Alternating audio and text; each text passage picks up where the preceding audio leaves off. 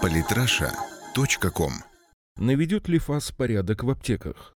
Олег Макаренко. Ситуацию с лекарствами в России никак нельзя назвать хорошей. Ситуацию, ситуацию с лекарствами в России никак нельзя назвать хорошей. И проблема вовсе не в том, что у нас дефицит лекарств, особого дефицита нет. И не в том, что в бюджете не предусмотрены дотации малоимущим. Предусмотрены. Проблема в том, что цены на лекарства дичайшим образом завышены. Они стоят иногда в 10-100 раз дороже своей справедливой цены. И при этом стоимость лекарства никак не коррелирует с его эффективностью. Витрины аптек забиты шарлатанскими снадобьями, за продажу и производство которых по совести стоило бы привлекать к уголовной ответственности. Аналогичная проблема наблюдалась и в прошлые века, однако отличие 2016 от 1816 года заключается в том, что сейчас-то врачи неплохо научились отличать хорошие лекарства от плохих. Если взять честного врача и попросить его убрать из аптек весь мусор, а на нормальные лекарства установить справедливые цены, создастся полная иллюзия коммунизма. Лекарства станут дешевыми и доступными.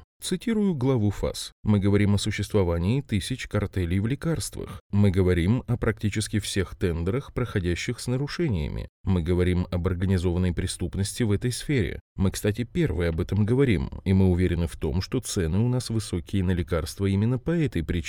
Это сговор.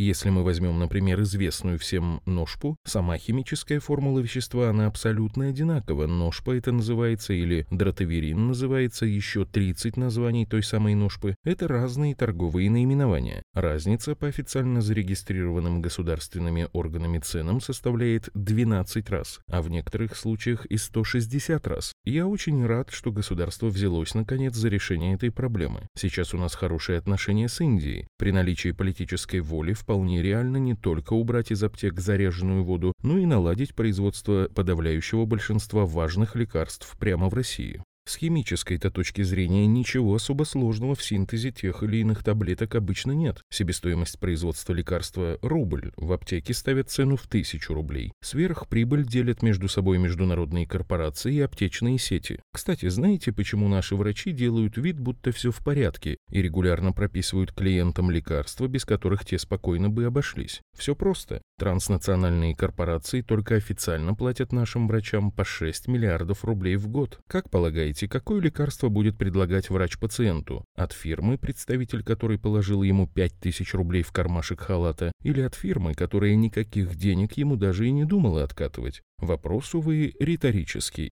И да, чтобы два раза не вставать, мне сейчас непременно скажут, будто деньги за лекарства идут ученым, которые на эти деньги изобретают новые лекарства. Отвечу, это не так. Сверхприбыль оседает в карманах спекулянтов. Это один из тех случаев, когда коммунисты оказались полностью правы в своих подозрениях. Характерный пример – лекарство Датаприм, которое производится с 1950-х годов и используется для лечения осложнений при ВИЧ и при онкологических заболеваниях. В нулевых годах лекарство продавалось по доллару за таблетку. Потом права на лекарство продали спекулянтам, которые подняли цену в 13,5 раз. Потом эти спекулянты перепродали права еще одному спекулянту, который поднял цену еще в 55 раз, до 750 долларов за таблетку. Лекарство, которое раньше было доступным для всех, теперь стало настолько дорогим, что врачи стараются его не назначать. И да, спекулянт, который поднял цену до 750 долларов за таблетку, не занимается научными исследованиями, он просто делает деньги.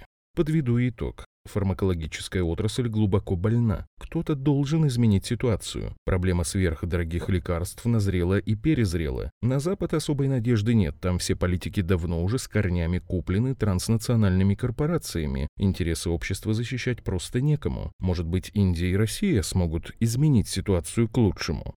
Подписывайтесь на наш канал в Телеграм. Самые интересные статьи о политике и не только – Читайте и слушайте каждый день на сайте polytrasha.com.